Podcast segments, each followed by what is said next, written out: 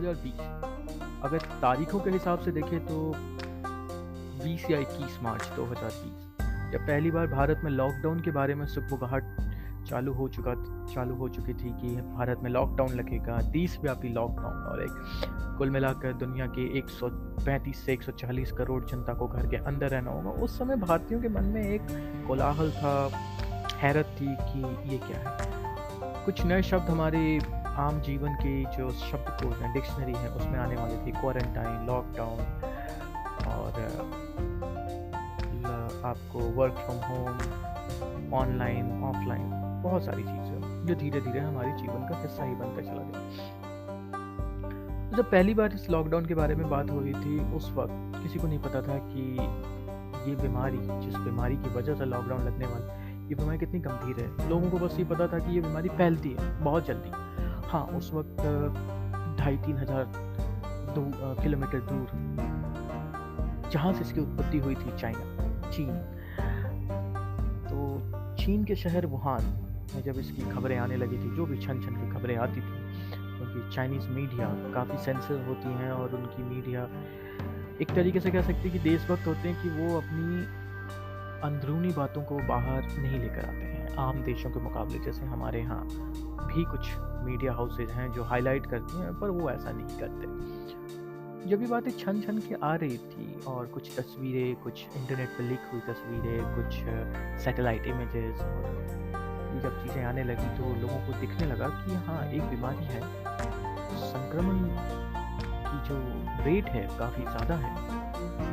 तो कितने ज़्यादा? कितने लोग मरेंगे, कितने लोग बीमार पड़ेंगे, बीमार पड़ते हैं तो कितने ज़्यादा? कईयों का कहना था कि ये बीमारी हवा से फैल जाती है, पानी से फैलती है, क्योंकि हमें कुछ नहीं पता था उस वक्त। हाँ डॉक्टरों के प्रारंभिक जाँच में पता चला था कि ये एक तरीके की अति संक्रमित बीमारी है जो लोगों को, स्वस्थ लोगों के सेल्स पे जाके हमला करते हैं और ये वायरस धीरे धीरे शरीर की रोग प्रतिरोधक क्षमता को तोड़ती हुई लोगों जिनकी पहले से ही कोई मेडिकल क्रिटिकल हिस्ट्री रही है, इतिहास रहा है, जैसे उनको डायबिटीज़ या ओपन हार्ट सर्जरीज या किडनी संबंधी बीमारियाँ रही हैं, उनके लिए घातक हो सकता है। और ये बीमारी एक, बहुत ही गंभीर किस्म का निमोनिया आपके शरीर में, आपके फेफड़ों से संक्रमित करवा देता है, जिससे आपका बचना एक तरीके से बहुत मुश्किल हो जाता है। नामुमकिन नहीं, लेकिन ये कुछ जो लोग थे, एक आयु वर्ग के बारे में ये कहा गया था। भारत में लॉकडाउन भी हुआ, काफ़ी बड़े पैमाने पे लॉकडाउन हुआ और शायद उन्नीस सौ सैंतालीस भारत की आज़ादी के बाद इतने बड़े पैमाने पे इंसानी पलायन की शुरुआत हुई। भारत के जितने भी बड़े महानगर थे, दिल्ली हो बम्बई हो, चेन्नई हो, लोग वहाँ से अपने दूर दराज के गाँव में जाने उनकी पलायन की कहानी जो थी वो हमें देखने को मिलने लगी कि कैसे लोग पैदल चल के 2000 किलोमीटर उसमें कुछ कहानियाँ ऐसी हैं जिसमें एक बेटी अपने पिता को साइकिल पे उठाकर लगभग 1200 किलोमीटर चली गई। कुछ बच्चे बच्चे जो हैं सूट केस पे ऐसे ही उन्हें रख कर और घसीटते हुए सूट केस घसीटते हुए तो काफ़ी विभत्स दृश्य हमें देखने को मिला। सरकारें कह रही थी और उसके बाद, लोगों में गुस्सा फूटने लगा। ये कैसे हो सकता है? हम, सरकार हमारे लिए कुछ कर नहीं रही है। सरकार, जो राज्य की सरकारें थे, वो सेंटर पे पे ठीकरा ठीकरा फोड़ने का जो एक हमारे यहाँ परंपरा है, वो शुरुआत हो चुकी थी। पर बात करते हैं इससे पहले इससे पहले जब हम इसकी पूरी जड़ में जाते हैं तो इसकी जड़ की शुरुआत होती है वहाँ से। भारत के अगर राजधानी, राष्ट्रीय राजधानी दिल्ली से बात करें तो कुल मिलाकर ये दो से ढाई हज़ार किलोमीटर दूर है, और वहाँ पे ये पहली बार इस वायरस के बारे में बात आई।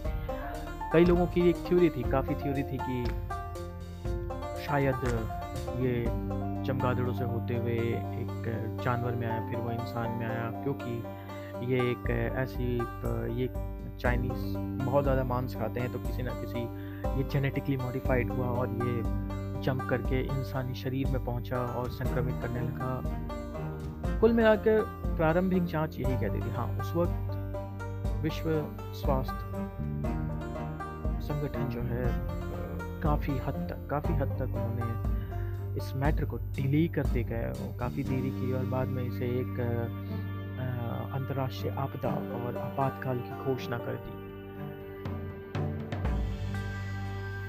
धीरे धीरे चाइना में जैसे तैसे अब जैसे कि पता नहीं कि चाइना में क्या हुआ था। चाइना में जैसे तैसे इस वायरस का प्रकोप ख़त्म होते गया और वहाँ पे लोगों की संक्रमण होने की जो दर थी, वो भी काफ़ी कम हो गई, मौतों की संख्या भी कम हो गई। अब कहने के लिए लोग, अगर चाइनीज़ मीडिया के हिसाब से बात करें, उनकी आधिकारिक ग्लोबल टाइम्स की बात करें तो वो अपनी सरकार और अपने लोगों की पीठ दबाती है तो सच्चाई कहीं और थी। क्योंकि वुहान जैसे, अगर हम इस बीमारी के बारे में सोचें तो ये बीमारी इतनी ज़्यादा संक्रमित करने वाली है कि इतनी गहन आबादी वाले शहर वुहान जहाँ पे करीबन जो आबादी है वो दिल्ली से ज़्यादा है। दिल्ली की आबादी अगर आज हम दो करोड़ के आसपास है तो वो दो करोड़ से ज़्यादा है। तो इतनी सघन आबादी वाले शहर में अगर कंट्रोल होती है, नियंत्रण में आ जाती है और फिर वो ख़त्म हो जाती है तो एक संदेह पैदा करती है फिर भी। हम वापस आते हैं भारत की तरफ़ और वुहान में धीरे धीरे धीरे धीरे ये कहानियाँ ख़त्म होने लगी और एक तरीके से चाइना ने कुछ दिनों बाद कहा कि हम कोरोना मुक्त हो चुके हैं, लेकिन जिस वक्त तक चाइना ने इस बात की घोषणा की, उस वक्त तक दुनिया के दूसरे देशों में, जैसे कि इटली थी, फ्रांस, जर्मनी, इंग्लैंड और महाशक्ति अमेरिका। वहाँ पर संक्रमण की स्थिति इतनी ज़्यादा हो चुकी थी कि हालात बद से बदतर और एक वक्त के बाद ये बदतर से बेकाबू हो चुकी थी। धीरे धीरे भारत में भी ये खबरें आने लगी। हमें दिखने लगा कि अमेरिका की हालत कैसे हो रही है। यूएस की यूनाइटेड किंगडम की कैसी हो चुकी है? फ्रांस, जर्मनी और हमारे अंदर हमारे डॉक्टर्स हमारे डॉक्टर्स हमारे जितने भी स्वास्थ्य कर्मी थे पुलिस एडमिनिस्ट्रेशन सबने ये अब एक तरीके से सुनिश्चित करना किया कि भारत में फैलने नहीं देंगे और उस वक्त तक लॉकडाउन हमारे यहाँ काफ़ी ज़्यादा सख्त और पाबंदियों से भरी हुई थी। लॉकडाउन के हिसाब से महीने से महीने बीतते गए धीरे धीरे लोगों को खाने की दिक्कत आने लगी। अर्थव्यवस्था पे काफ़ी नुकसान हुआ। जो गरीब थे, वो काफ़ी गरीब हो चुके थे। खाने को पैसे नहीं थे। और संक्रमण की दर जो थी, वो तेज होती जा रही फिर भी धीरे धीरे धीरे धीरे दिल्ली जो है, दिल्ली और बाद बाद बाकी जो भारत के दूसरे बड़े शहर थे, वो निकल गया लॉकडाउन की प्रक्रिया उन्होंने ख़त्म की और आगे बढ़ते गए। सितंबर, अक्टूबर आते आते हमने अपना पीक देख लिया और उसके बाद दिसंबर और नए साल की शुरुआत में हमारे पास वैक्सीनेशन की अच्छी खबर आने लगी और हम धीरे धीरे करके हमारे यहाँ संक्रमण की संख्या भी बहुत कम हो गई, यानी ना के बराबर हो गई। पर कहानी में भूचाल आया मार्च से। अब मार्च से इतनी इतनी ज़्यादा संक्रमण की खबरें आने लगी कि मार्च और अप्रैल के मध्य आते आते ये बात पूरी तरीके से साफ़ हो गई कि भारत में अब दूसरी लहर की शुरुआत हो चुकी है और ये दूसरी लहर जो है पहले के मुकाबले कहीं ज़्यादा संक्रमित गंभीर और जानलेवा है। लोगों की मरने की तादाद लोगों की मरने की तादाद बढ़ चुकी थी हॉस्पिटल्स में बेड नहीं थे, मैं आते आते कोहराम मचा हुआ था। ऑक्सीजन की कमी थी, लोग सड़कों पे थे, लोग सड़क भाग रहे थे, लाशें नदियों में नदियों में फेंकी जा रही थी। ऐसे ही कहीं पर सड़ने के लिए छोड़ दिया गया। कुछ एक जगह और भी विभत्स खबरें आई जहाँ पे लाशों को कुत्ते और कौए जो है नोच नोच कर खा रहे थे। और ये बात साबित होने लगी कि इस बार, पिछले लॉकडाउन के बाद, जब भारत इस लॉकडाउन इस 2021 में आया तो कहीं ना कहीं केसेस जो हैं हमारे हाथ से बहुत बुरी तरीके से, बहुत हद से निकल चुकी थी। और जो हालात हमने कभी संयुक्त राष्ट्र अमेरिका और फ्रांस और जर्मनी जैसे देशों में देखा था, अब वो हम अपनी आँखों के सामने देख रहे थे पर सवाल अब ये उठता है कि इस लहर के पीछे के कारण क्या था? लॉकडाउन धीरे धीरे अब खत्म होने लगा। आज की तारीख में देखें आज दो जून हो चुके हैं और सुबह के साढ़े तीन बज रहे हैं और अगर हम आज की तारीख में देखें तो लॉकडाउन धीरे धीरे खत्म होने लगा है। संक्रमण की स्थिति भी ठीक हो चुकी है। लेकिन ये अचानक से जब बढ़ा था तो क्यों? अब आज एक कॉन्स्पिरेसी थ्योरी चलने लगी है कि शायद ये कहीं जैविक युद्ध तो नहीं था चाइना द्वारा। कहीं ये उनका एक जैविक हथियार तो नहीं था, क्योंकि चाइना एक महत्वाकांक्षी राष्ट्र है। और उनकी महत्वाकांक्षा बहुत बड़ी है। घड़ी ना घड़ी हमें उनके बारे में देखने को मिलता है। जैसे भारत के साथ उनका नियंत्रण रेखा पे संघर्ष खुदी संघर्ष। 40 सालों में पहली बार अमेरिका के साथ उनकी काफ़ी तनातनी और दक्षिण चाइना दक्षिण चीन सागर में और एशिया पैसिफिक रीजन में ऑस्ट्रेलिया के साथ उनकी खींचतान और बयानबाजी। इसे देख के लगता है कि हाँ चाइना काफ़ी महत्वाकांक्षी है और वो कहीं ना कहीं वो अपनी वर्चस्व को, वर्चस्व की लड़ाई लड़ रहा है। लेकिन अब बात आती है जैविक हथियारों की। जैविक हथियारों से अगर बात करें तो ये काफ़ी गंभीर मामला है और गंभीर आरोप है चाइना के ऊपर। क्योंकि अगर चाइना ने ऐसा किया है तो ये एक तरीके से कहा जा सकता है कि ये हमला है किसी भी देश की संप्रभुता पे और तीसरे विश्व युद्ध की शुरुआत है। क्योंकि दुनिया में ऑफिशियल रिकॉर्ड से कहा जाए तो लगभग 40 लाख के करीब लोग अपनी जान गंवा चुके हैं, पर ये इससे कहीं ज़्यादा है। अगर सरकारी आंकड़ों से निकल के देखें, भारत में अब तक तीन लाख लोगों की बात कही जाती है, पर कई गैर सरकारी संगठन ये कहते हैं कि भारत में अभी भी मौत की संख्या जो कही गई है, उसे तीन गुना यानी नौ से दस लाख के करीब हो सकती है। कुछ एक और भी संगठन हैं जो बाहर के संगठन है, वो कहते हैं कि शायद ये 35 से 40 लाख, या 45 लाख के करीब है। और अगर इतनी बड़ी संख्या में मौत हुई है और अगर ये जैविक हथियारों का नतीजा है तो एक तरीके से हम कह सकते हैं कि चाइना ने पूरी दुनिया पे हमला बोल दिया। पूरी दुनिया को, पूरी दुनिया के खिलाफ उसने युद्ध की घोषणा कर दी। अमेरिकी राष्ट्रपति, नए अमेरिकी राष्ट्रपति ने अपने खुफिया एजेंसी को कह दिया कि 90 दिनों के अंदर हमें वो सारे सुराग चाहिए। जिससे हमें ये पता लग सके कि क्या ये लेबोरेटरी बनाई गई है। दुनिया की हर, दुनिया के कई देशों से कई बड़े वैज्ञानिकों ने उनकी तरफ़ से भी ये एक बयानबाजी आनी शुरू हो चुकी है कि ये इसका इतिहास में कोई भी ऐसा ज़िक्र नहीं है जहाँ पे हम ये कह सकें कि ये वायरस ऐतिहासिक है या इसके कोई ट्रेल्स हमें मिलते हैं। ये एक तरीके से कृत्रिम लैब में बनाया गया है। और फिर उसको रिवर्स इंजीनियरिंग करके वापस से इसे ऐसा दिखाने की कोशिश की जा रही है कि ये अपने आप जो है, ये लैब से नहीं है कि ये कोई खुद से ही जन्म लिया हुआ या ये नेचुरल है। खैर, बातें जो भी हों नब्बे दिन बाद हमें पता लग जाएगा कि ये क्या था। भारत में भी कुछ, जो कैबिनेट स्तर के लोग हैं और भारत के भी अगर हिसाब से देखा जाए तो एक सरगर्मी आने लगी है कि कहीं चाइना ने नियंत्रण रेखा की खुन्नस जो है हमारे ऊपर, ये दूसरी लहर के रूप में तो नहीं निकाल दी। कहीं ये उनकी तरफ़ से हमारे ऊपर कोई जैविक हमला तो नहीं था। फ़िलहाल इस बारे में पुष्टि तो हो नहीं सकी है, पर हाँ एक थ्योरी है। और इस थ्योरी के बारे में अगर हम इस थ्योरी को एक तरीके से देखें तो ये सच भी हो सकती है। क्योंकि चाइना कई सालों से वायरस दुनिया भर के नए वायरसेस और उसके ऊपर प्रयोग करते आ रहा है ताकि वो इंसानों के लिए कितनी खतरनाक हो सकती है। फ़िलहाल कहानी का साथ जो भी हो। बात हम करते हैं वापस भारत में आकर। पहले लॉकडाउन और दूसरे लॉकडाउन में भारत की स्थिति में ज़मीन आसमान का अंतर था। पहले लॉकडाउन में केंद्रीय सरकार सख्त हुई थी लॉकडाउन लगाई लॉकडाउन लगा दिया गया था और उसके बाद हमारे इन्फेक्शन रेट कम हो चुके थे। डॉक्टर्स ने, जो डॉक्टर्स और फ्रंटलाइन वर्कर्स उन्होंने बहुत मेहनत की थी, बहुत ज़्यादा ही और वो काबिल तारीफ़ और वो फ्रंट फ्रंट लाइन वर्कर और जब लॉकडाउन लॉकडाउन जब हटा तो कहीं ना कहीं भारतीय होने के नाते हमें इस बात को कबूल करना होगा कि हमने एक गैर जिम्मेदाराना रवैया भी अपनाया। इतना गैर जिम्मेदाराना कि शायद हमारे लिए ये लहर काफ़ी भारी पड़ गई। हमने दिशा निर्देशों की धज्जियाँ उड़ा दी, हम मास्क पहनना छोड़ दिए, हमने शादियाँ की, हमने पार्टीज़ किए, हमारे यहाँ जो भीड़ों को हमने इकट्ठा भीड़ों को इकट्ठा करना शुरुआत कर दी।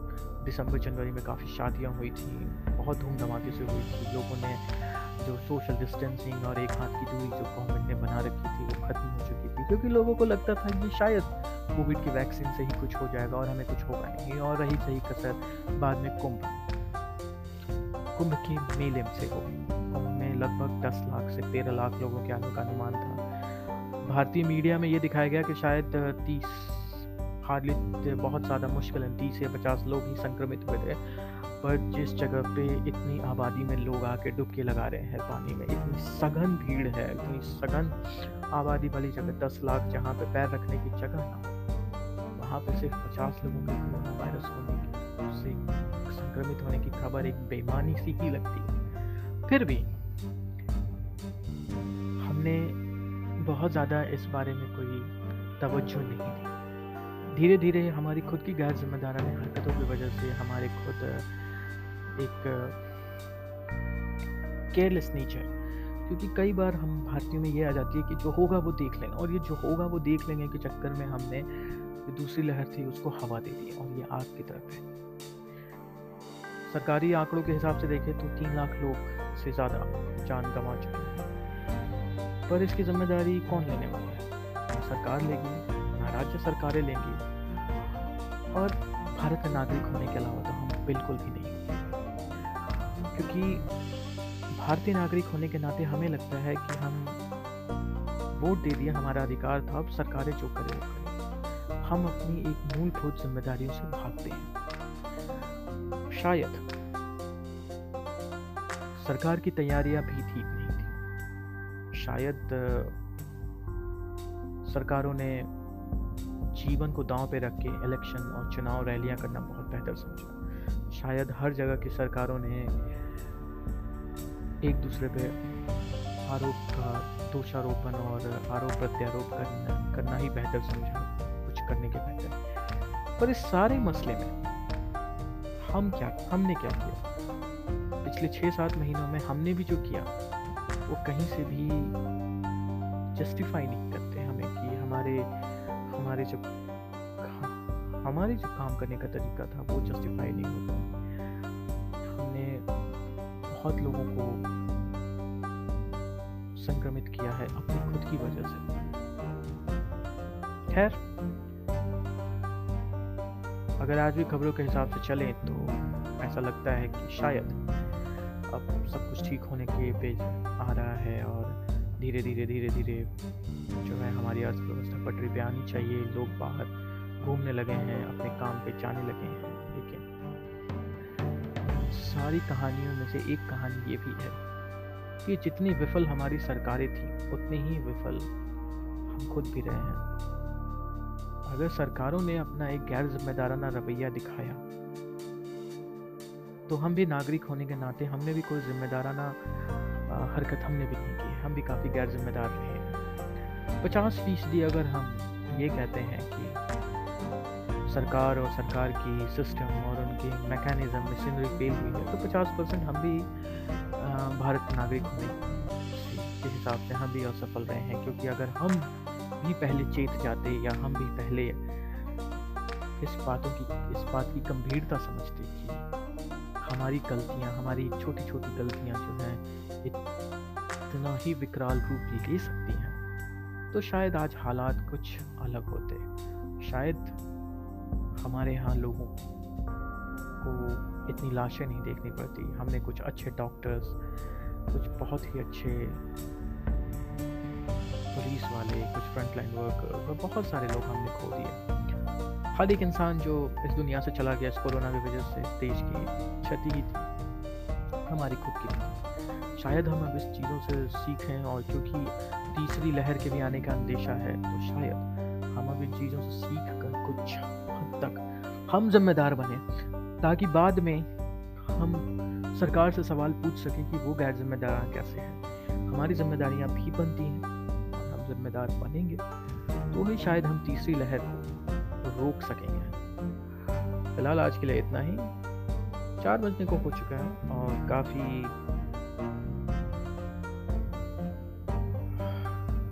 शांति और सन्नाटे के साए में मैं आपसे यही कहना चाहूँगा कि सभी जिम्मेदार बनिए और कोशिश कीजिए कि अगली लहर हमारे देश को या किसी हमारे नज़दीकी को या हमारे परिवार में किसी की मौत की वजह ना बने बाकी सभी अपना ध्यान रखिए और खुश रहिए। Good bye see you next time